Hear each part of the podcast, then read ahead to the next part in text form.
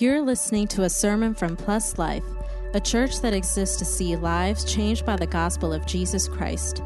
Our prayer is that you will be stirred in your heart and renewed in your mind as you hear the preaching of God's word today.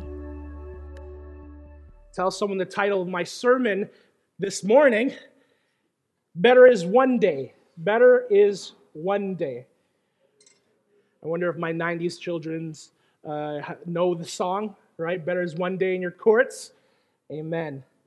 Well, again, good morning, everyone. Good morning sounds right, right? It just feels like that's when Christians should be gathering in the, in the daylight, not in the darkness of the night. I don't know.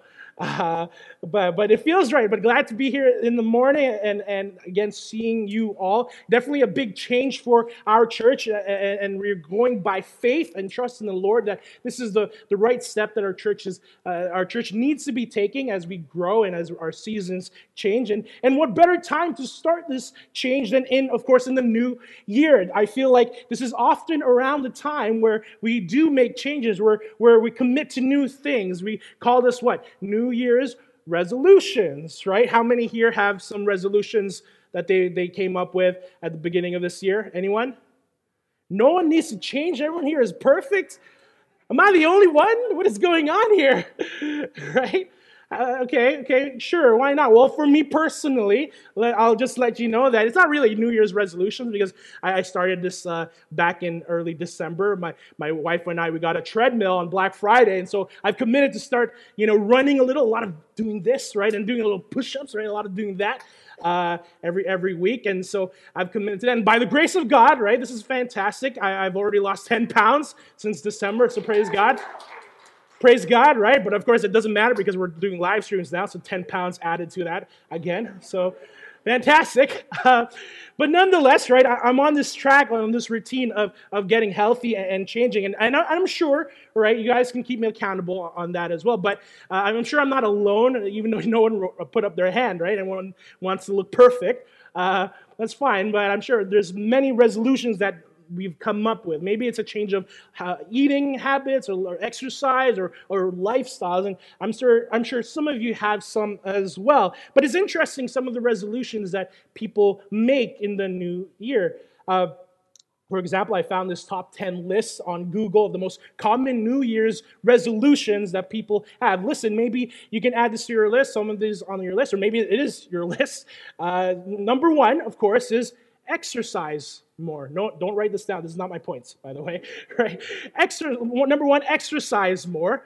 Two, lose weight. Right? I feel like those, those those two come in hand. Like if you exercise, you're supposed to lose weight. I don't know, unless you're you know trying to pump iron or something. I don't know. Uh, number three is get organized. All right, who needs to be a little more organized? Amen. Amen. All right, then how come you didn't put up your hand earlier? What is this? What's going on? Right? Uh, number four is learn a new skill or hobby. Number five is live life to the fullest. With these lockdowns, I don't think so. Um, sorry. Uh, number six is save more money, spend or spend less money. Okay. Number seven is quit smoking. No one put up your hand, hopefully. Uh, number eight, spend more time with family and friends. Okay. Number nine, travel more. oh, that's a joke, I think. Um, and number 10 is read more, right? Who needs to read more?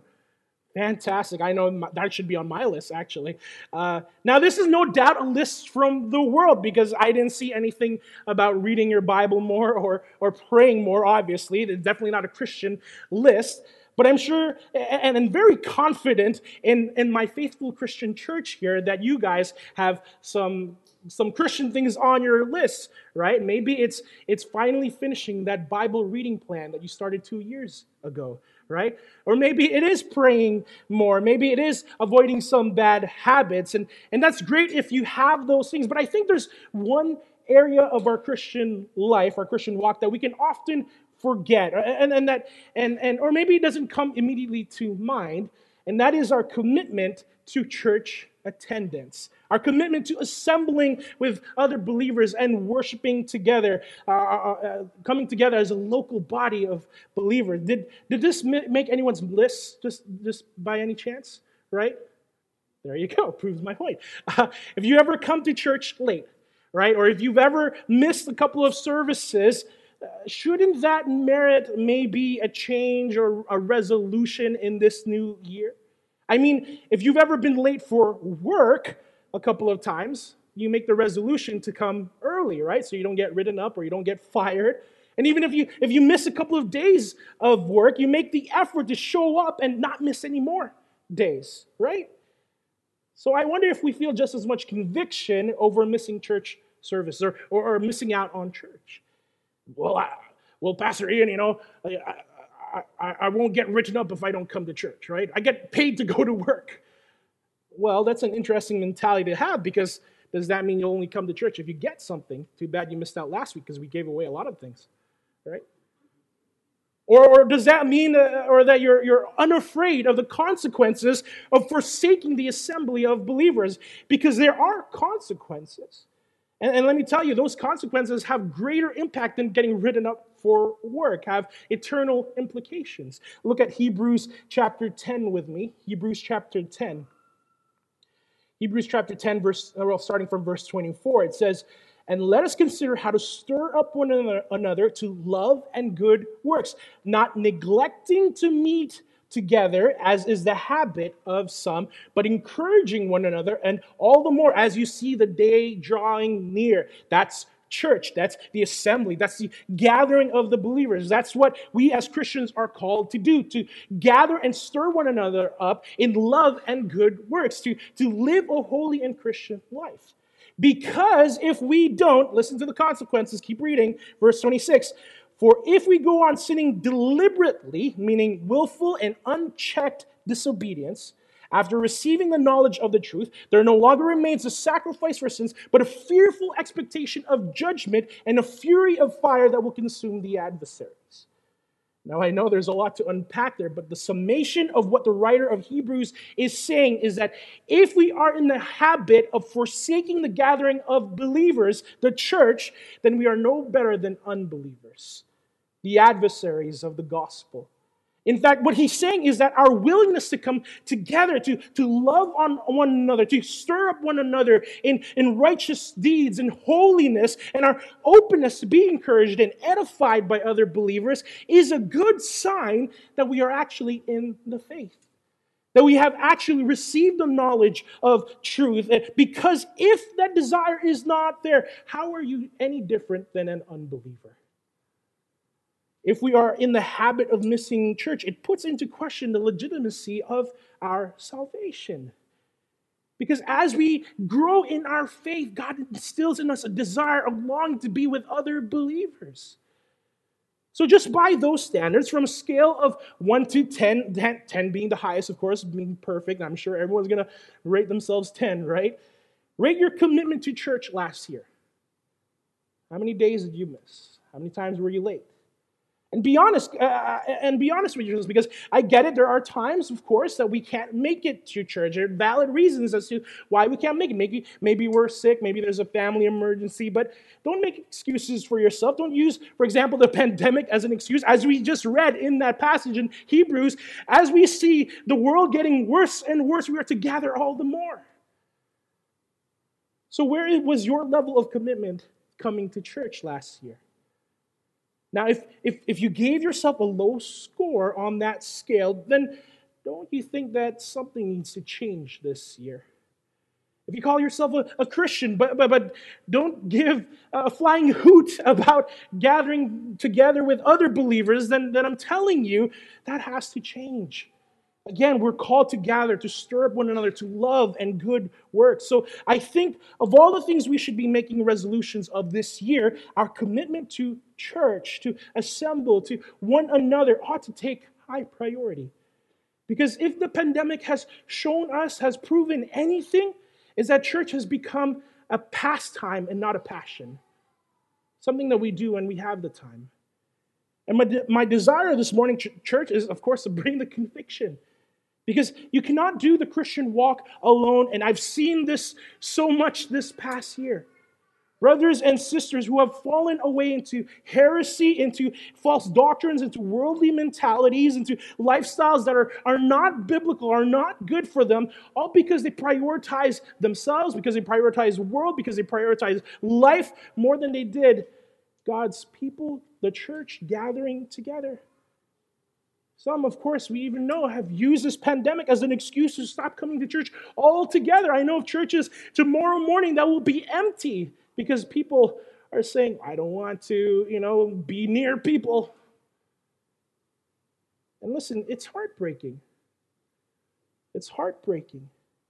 As a, as a pastor, you're pouring out into people, right? You're, you're, you're investing into people, but but you can only do so much because at the same time it is the individual's believe the individual believer's responsibility to to to go and commit themselves to a local body a church as well.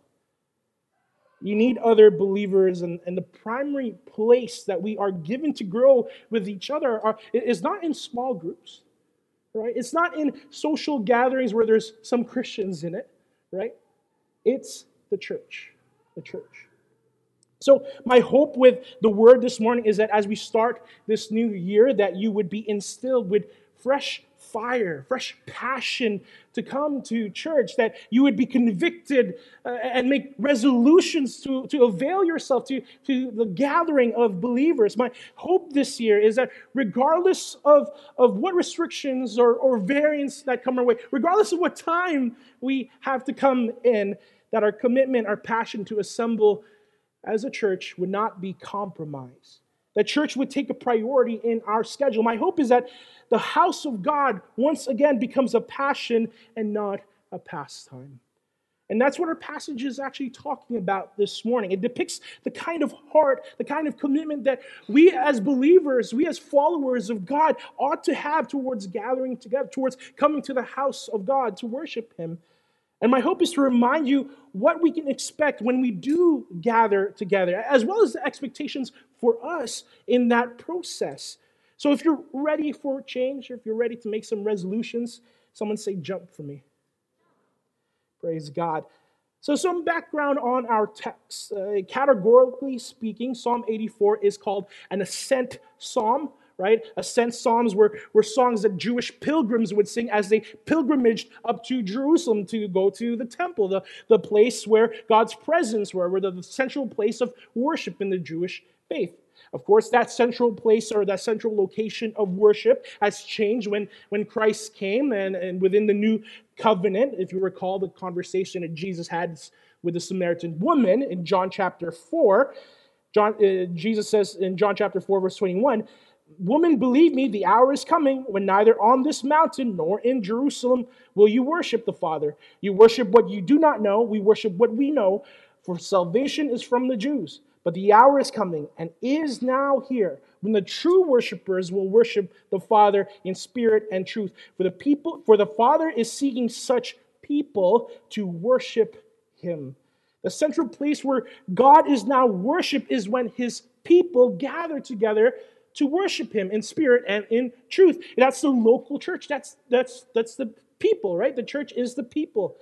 Now there is no doubt that we can worship God on our own, but again, the primary way we are called to worship God is together. And that's because the church is meant to be a foreshadow of worship in heaven, in eternity. When, and when, when people from every tribe and every tongue will gather be, together before the throne of God and lift praises to Him for all eternity. That's what the church is meant to foreshadow.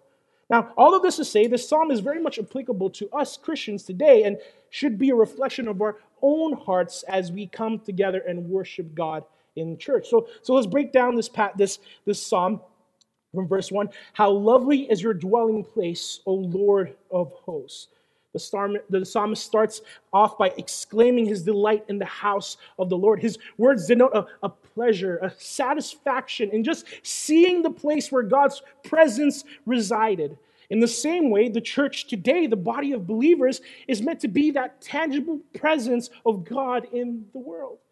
So, so we see that there's an expectation to meet with God, to, to, to be in the presence of God with the psalmist. And, and not just any God, by the way. He, he, he refers to, to Adonai Shavat, the Lord of hosts, literally meaning the God of heavenly armies. That's awesome. So there's a reverence being displayed in his expectation by recognizing the authority of the one he's come to worship. The sentiment wells up to what he says in verse 2 My soul longs, yes, faints for the courts of the Lord. The psalmist expresses his deep desire just to be in the house of the Lord. His desire is so deep that he could faint. Did anyone faint this morning while waiting downstairs? No, I, I don't think so, right? I mean, I've never seen that, right? But if you've ever seen maybe these concerts for, for these famous singers, you know, Justin Bieber or, or Backstreet Boys, whatever your kids listen to these days, right? I'm sure you've seen these fans just like fainting at the sight of them. I imagine it's exactly the same sentiment. This worshiper is ready to, ready to faint in, in anticipation and, and excitement, but not for some man. The psalmist says, My heart and my flesh sing for joy to the living God. I love how he makes a distinction between the, the idols of wood and stone that the pagans worship and the living God of the Bible, who he's come to worship. Now, before we move on, can, can anyone relate to the psalmist yet? Right? Can anyone say that they have longed to be in the house of the Lord so much that they could faint? That their entire being, their heart and their flesh, is crying out just to come and lift up songs of praise with one another. I'll be honest, I, I know I haven't, right? And so I definitely need, need some work as well. Verse 3, he says, Even the sparrow finds a home and the swallow a nest for herself, where she may lay her young at your altars, O Lord of hosts, my King and my God.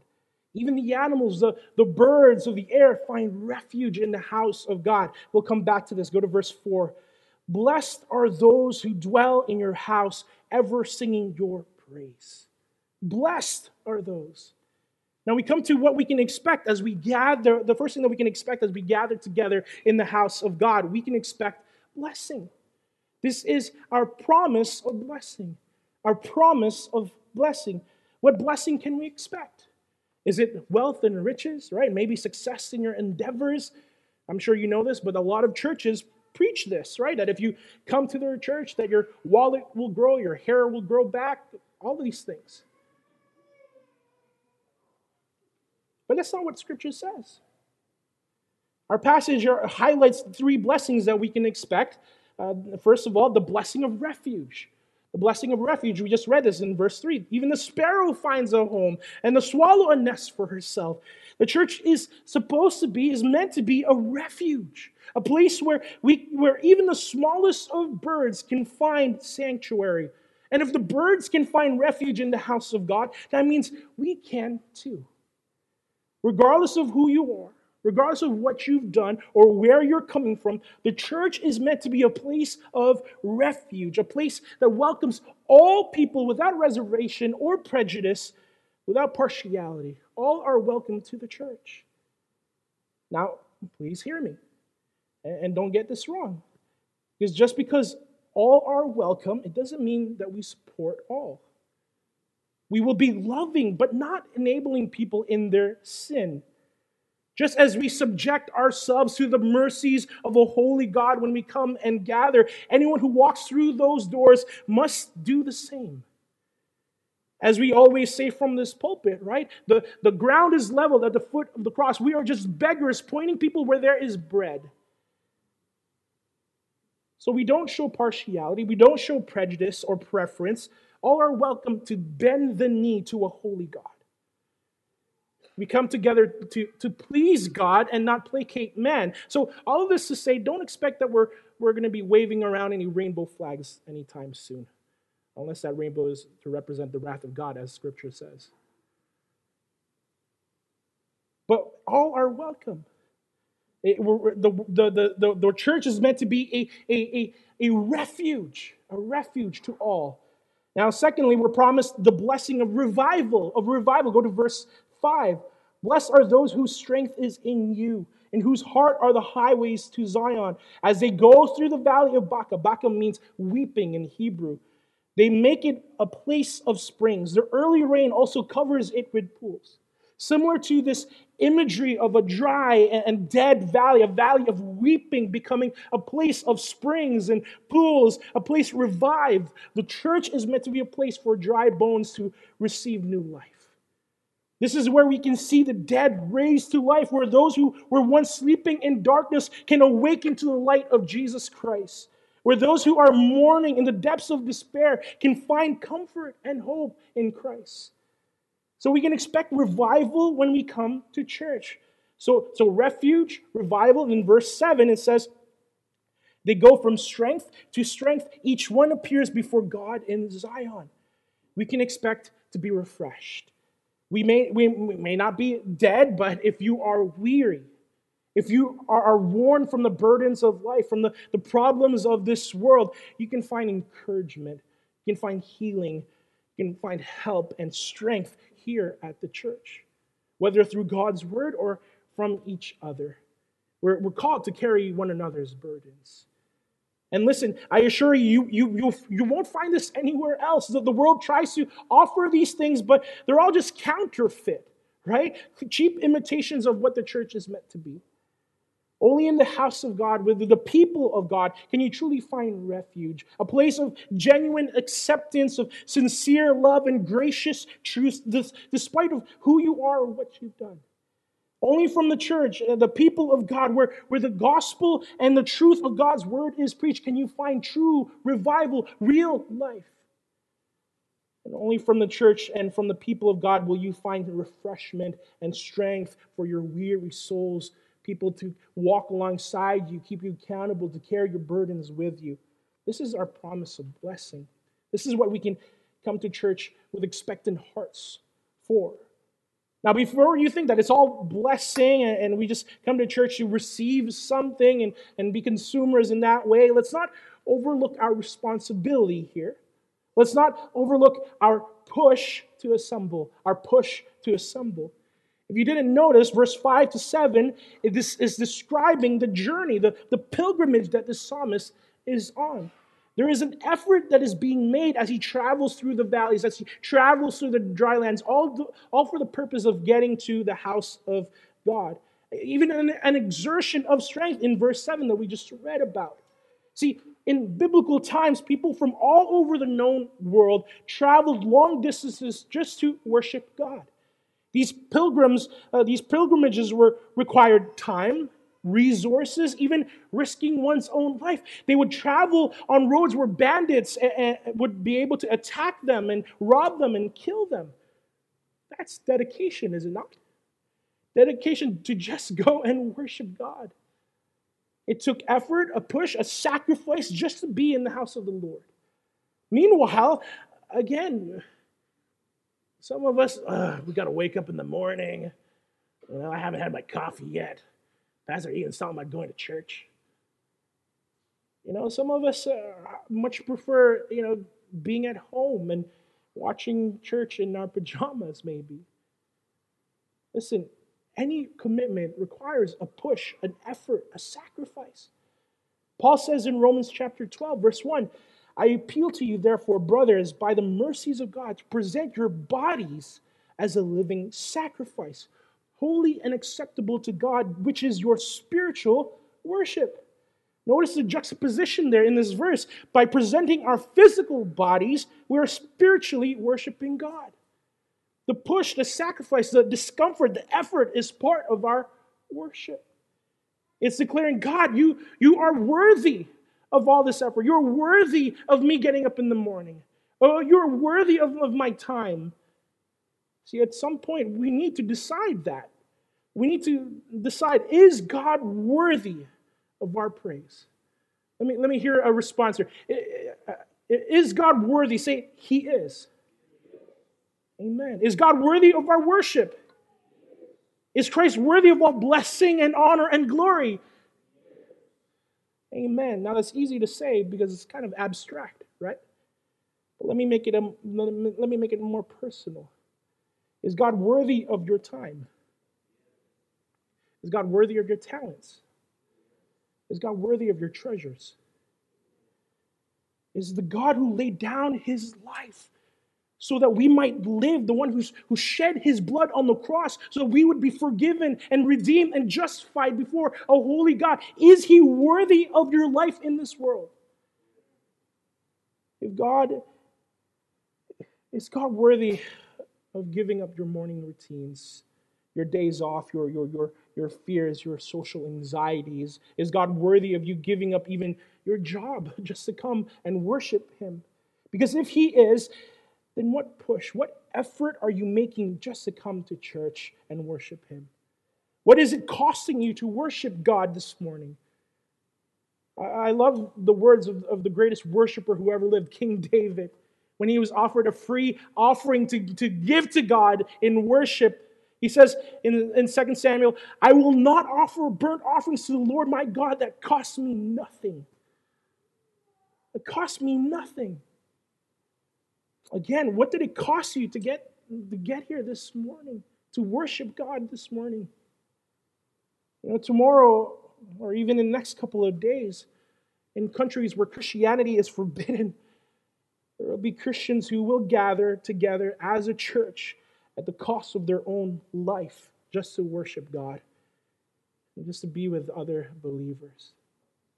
That ought to put us Western Christians to shame. Now, I do want to say this. I really do praise God for everyone here this morning who, who made the effort to wake up early and come to church. And I thank God for your faithfulness and your love for the Lord and his people, of course. That, that, that, that's what this is demonstrating. By you being here this morning, despite the time change, despite what's going on in the world right now, by God's grace, you've set the day aside, this hour aside, just to come into the house of God and lift up praises to Him. And of course, be with one another. So praise God. Praise God for your commitment, your dedication.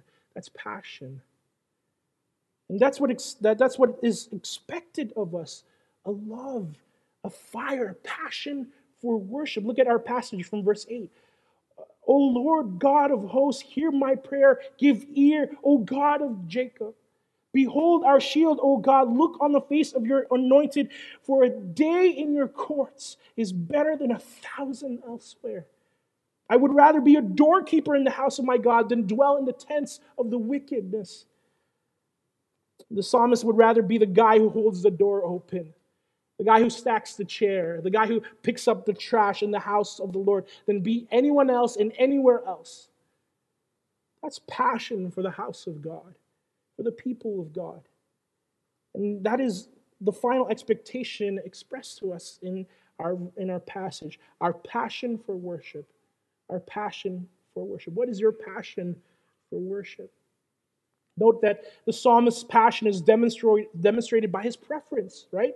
Better is one day in your courts. I'd rather be a doorkeeper than dwell in the, the tents of the wicked. His preference communicates his passion. And similarly, what we prefer communicates what we're passionate about as well. If you would rather be sleeping in right now than being at church, you must really love sleep. If you would rather be with your friends or out or being at home, even, that says what you're passionate about, what, you, what, you, what your priorities are. Again, where does God fit in the list of your priorities? Like the psalmist, can you truly exclaim, Better is one day in the courts of my God than a thousand elsewhere? And listen, this passion that the psalmist has is not without reason, right? Look what he says in verse 11 For the Lord God is a sun and shield. The Lord bestows favor and honor. No good thing does he withhold from those who walk uprightly. The reason why the psalmist is so passionate about worship is because he recognizes that the Lord is good. He recognizes that God is our refuge, our, our source of strength, the one who bestows blessings and gives us all that we have. What the psalmist is describing here is God's love, his passion for his people. God's loving kindness that gives to us what we don't deserve, what that, that bestows to us what we've never earned. Paul says in Romans chapter 8, verse 31 what then shall we say to these things? If God is for us, who can be against us? He who did not spare his own son, but gave him up for us all, how will he not also with him graciously give us all things? Then a few verses later, Paul says in verse 37 No, in all these things we are more than conquerors through him who loved us. Listen, the reason why we ought to be passionate about God is because God is passionate about us. So much so that he died for us, died for the church. his people, his bride. He loves us enough to send his son on the cross for our sins, right? God demonstrates his love for us, and while we are still sinners, Christ died for us. That's how passionate he is for us. And the least that we can do is commit one day to worship him with other believers, regardless of the cost. And please understand that what the psalmist said is true. It is better in the house of the Lord. Better is one day in, God's house than thousands elsewhere. You will find more satisfaction uh, being a doorkeep in the house of the Lord than being anywhere else and being anything else in the world. Why? Because there is an overwhelming joy as we serve the God who loves us and, and, who, who, and who we love in return. And it's not just who it's not just God who benefits from this passion, it's, it's the person sitting beside you. It's the brother or sister that you are worshiping with. Your passion, your dedication for the house of the Lord overflows to others and encourages and inspires and edifies and convicts your fellow worshipers. And, and that's how, how we, that's what scripture says that we're called to do to stir up one another in love and good works. Our obedience fuels the obedience of others the same way that our disobedience discourages others. So, what kind of passion are you demonstrating to others? What would others say about your, your, your, your love for worship, your love for the church? How is your passion for the things of God impacting others? So, this is our. Uh, so, this is expectations set on us as worshipers of God. This is our promise of blessing. We come with expectation, we come with hope and, and desperation that, that God will offer us refuge and revival and refreshment in his, place, in his house. This is our push to assemble the effort that we make, the cost that we pay just to come and, and give offerings worthy of a holy God. And of course, this ought to be our passion for worship. Again, declaring better is one day than a thousands elsewhere. So, this new year, church, let's make a resolution. Right? Let's make a resolution. Even if, the, if this morning's schedule uh, fails and we have to go back to the evenings or whatever, prioritize coming to church. Prioritize coming to worship God with his people. Mark the days in your calendar, the, the, cross it off, right? The same way that we've probably already looked ahead in this year and said, I'm going to go on vacation on this weekend. Mark off the days where you're coming to church. Listen, prioritize God this year. And the way they and the way you can do that is prioritizing his people. Get plugged into the church, the local body. As we close, I know I know maybe some of you are thinking, and those who are listening, that it's difficult to get plugged into a church because maybe you've had bad experiences. Maybe you've been to churches where there, it wasn't really being a church. And it was just as bad as the world. Well, I want to reassure you that that's not what Plus Life is striving to be. I want to reassure you that as we talked about, the Plus Life will be a place of refuge, of revival, of refreshment, a place that we can be encouraged and built up by other believers, a place that we can experience God's love. Plus Life is not about, again, placating to man. Regardless of the cost, we are about pleasing God, to see lives changed by the gospel. Listen, this is sort of the vision that I want us to sort of eh, to to to picture, to to harbor in our hearts as we step into this new season, as we step into this new year. A vision of a church that that is in line with is in step with God. Let me read for you this description, this vision that we see from God's word, like Acts chapter 2. Acts chapter 2, verse 42. It says, And they devoted themselves to the apostles' teaching and the fellowship to the breaking of bread and the prayers. and awe came upon every soul, and many wonders and signs were being done through the apostles. And all who believed were together and had all things in common, and they were selling their possessions and belongings and distributing the proceeds to all as they had need, and day by day attending the temple together and breaking bread in their homes. They received their food and with glad and generous hearts, praising God and having favor with all the people. And the Lord added to their number day by day those who were being saved. Church, that's what we want to be. That's what we want to see here at Plus Life. That's the kind of church that we want to be and pursue. But understand and notice all the signs and wonders, all the, the people being saved, all the needs being met, all the lives being changed happened because of verse 44. All who believed were together. Let's pray. Oh, gracious God and Heavenly Father, you know, Lord, where we have stumbled, where we have strayed. You know, the things that, God, we have prioritized over your house, over your people. And God, we ask, even as we look back and reflect on this past year, that you would instill in us, Lord God, a steadfast spirit for change. A resolve, O oh Lord, to put you first in everything that we do. And God, I pray that you would once again put a passion, a fire in us, a love for your church, for gathering together, for serving one another, for loving on one another, to being open and to be edified by one another. Oh God. We know, as your word says, that this is your will for us. This is what you call us to do. And so I pray that as we step into this new season of our church, this new year of our lives, that God, we would truly surrender and commit to your will for us, to your call for us.